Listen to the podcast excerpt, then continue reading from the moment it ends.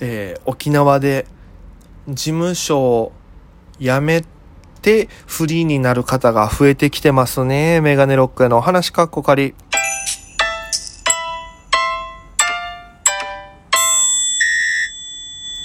ぽいぽいメガネロックへです。よろしくお願いします。この番組は、えー、僕が毎日配信でお届けしている番組となっております。アプリでお聞きの方は番組をクリップ、それ以外の方もハートニコちゃんネギでタップ応援よろしくお願いいたします。ということで、まあ、えー、4本撮りの4本目なんですけども、ね、あの、昨日びっくりする記事というかね、ツイートが飛び込んできまして、それがあの、元ドラゴンエマニュエルで、えー、今、太陽とそよ風ちゃんっていうコンビで活動している、えー、正吾中村さんと、えー、前田夏樹さん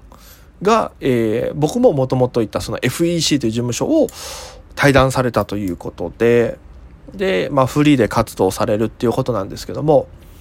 なんか最近沖縄でそういう方が増えてるなと思って。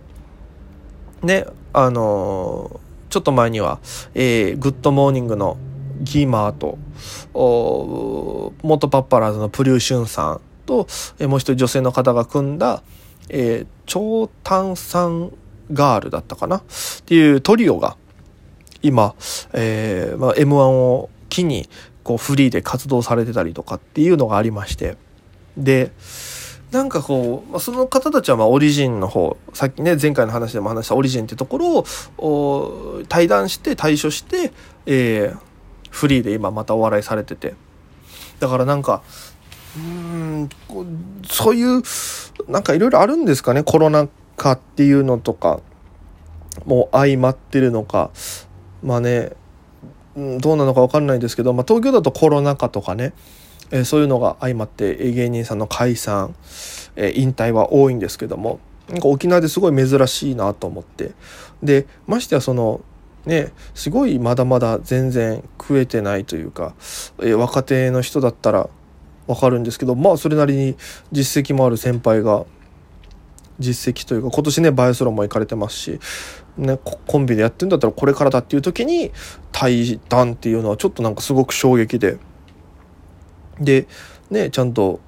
事務所とかにもあのお二人のねあの文が載ってたりとかなんかすごくうんちゃんとこうやめますっていうのを発表してるのは俺の時そんなんなかったのになと思いながらしれっと。俺の僕が辞めた時あれでしたもんね。KY デンジャラスっていう当時めちゃくちゃ人気絶頂のコンビがいて。ね。あの YouTube とかでもバズったりとかして。ね。うちなヒューマンっていうのが、えー、めちゃくちゃ盛り上がって、えー、目覚ましテレビ出たりとかっていうのでもうすごくフューチャーされてるコンビで。で僕がその対談する時がその KY デンジャラスと同じタイミングだったんですよ。えー、3月をもって僕と KY が抜けますってなった時に KY はすごくやっぱりもうイケイケだったからプッシュされてて。で、その、まあ、その辞める日に、えー、テンブスホールで解散ライブっていうのをして、で、僕はそこをチラって見て、もう終わりっていう。だから、最後の最後なんか、うーん、ちゃんと、なんか今までありがとうございました的な感じはもう多分ライブの時に皆さんに報告させてもらったぐらいでそれ以来はなんかもうね会ってないんですよね。でまあまあそっからなんかね気にかけてくれる先輩方はいらっしゃってありがたいんですけどなんかほぼほぼそう僕はもうそんな感じで抜けまして。でだ多分俺フリーになってからの話って最初の方やったかな？とりあえずそのもう東京に行くのは決めてたんですけどなんかとりあえず沖縄にいるからには沖縄でこの身につけられるものは身につけておこうと思って、まあ、東京行くからやめ行くからやめますって言ったんですけどそっから、えー、二次会医師会とかねのスキルが欲しいしあと東京にさすがに丸腰で行くのはあれだったのでまあいろいろ勉強しておきたいっていうのもあってで、まあ、ありがたいことにねアウトプットの上さんが声かけてくれてもうそこから僕が、えー、アウトプットのおお世話になる関係になってっていうところでやっててでもフリーはめっちゃ大変ですよ沖縄では。あのやっぱり沖縄ってどうしても僕が今思う個人的な感じなんですけど受け身体質なんですよね。あの基本。なんか自分からアクションを起こしてやるっていうのはなかなかないかなと思ってて。でだそれこそ自主ライブもやっていかなきゃいけないだろうしだ東京みたいにこの場所があってそこに自分から身を投じるっていうことがないので自分からまず場所を作らなきゃいけないっていう状況なんですね。であのそのなんだろうピンポイントにいつもここに行けばこれをやってるってものもないので東京みたいに。だからまずフリーになって目標を決めなきゃいけないですよね。だから司会のスキルつけたいとかあとでここどうなりたいとかってあったらもうそこにもうなんだろう飛び込む環境がまずないっていう司会だったら東京だったらこのライブアシスタントで司会募集してますとかだからそこに、えー、行ったりとかして司会の勉強させてもらったり司会させてもらって学んでったりするんですけどももう沖縄ってライブの司会とかってそんなもう沖縄って基本できる人で回してると思うんですよ。だから、えー、やるってなったらそのできる人の下について、えー、師匠として、えー、尊敬する方を見つけて弟子ではないですけどあのそのいろいろ教えを請うというか本当にそのスタンスが一番じゃないかなっていうふうには思いますね沖縄でやってった時にすごい感じたのは。うんだからこのそれはもう単純に言えば今だってねこう抜けてる方たちとかっていうのはもう賞レースで実績があってとか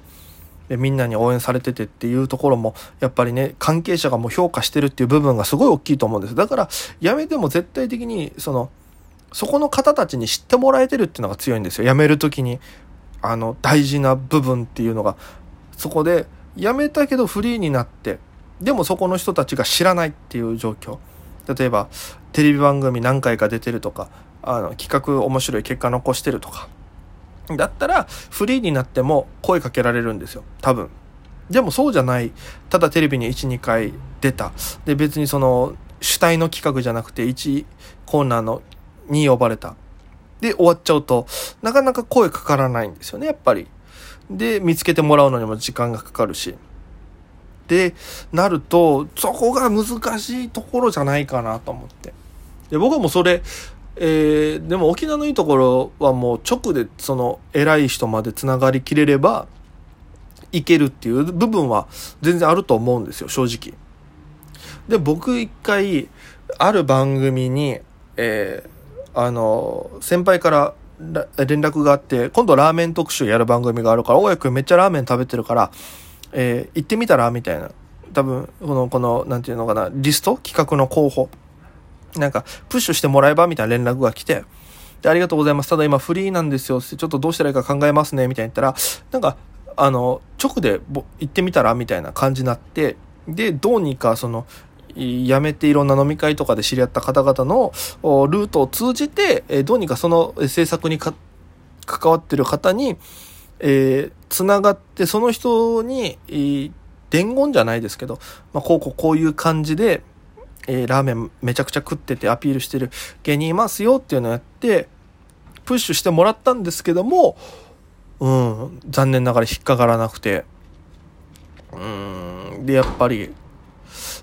これ、まあ、繋がらなくて、だからそういうところはフリーはね、難しいとこなんだろうなと思って。で、えー、その特集終わりでその先輩 のところに挨拶に行って、すいませんってお声掛けいただいた、お声掛けいただいて、自分でも動いたんですけど、ちょっと、あの、繋がんなかったっすねって話して。で、そしたら、えー、その方とそのマネージャーさんがいたんですけども、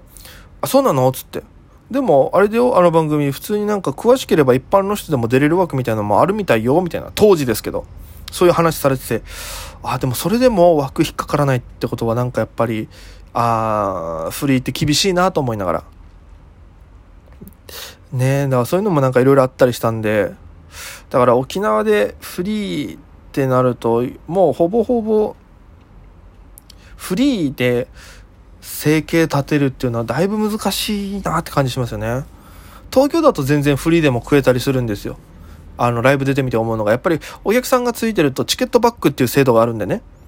お客さんは例えば1000円のライブで1人呼んだら500円返ってくるとかっていうのがあるんで、それで、えー、生計立ててる方もいらっしゃいますよ。うん。だって1回のライブでその金額毎週こうやって出てたら、もうそれはいけるわなっていう方もなんか思ったりするんで、そういうシステムが、なんだろう、芸人と主催者がイーブンイーブンになるライブってね、沖縄にはまだない、うん、まだないというか多分、無理なんじゃないかなと思うんですよね、どうしても。どうしてもこの、無料でいろんなライブが見れるっていう、スーパーとかデパートであるじゃないですか。ああいうのがもう、根付いてるというか、うん、まあ、それいいことなんですけどね。うん、なんかそういうのがあると、うん、難しいのかなっていう。だからもう、沖縄で、その、売れるのは僕はもう無理だと思って東京来たんで、うん、だからどうにか東京で、ちょっと結果出せるように頑張っていきたいなと思いますので、応援よろしくお願いいたしますということで、なんかいろいろ真面目な話しちゃいましたけど、本日はここまでとなっております。ご清聴ありがとうございました。ということで、えー、ぜひ、また明日もお聴きください。それでは皆様、また今夜。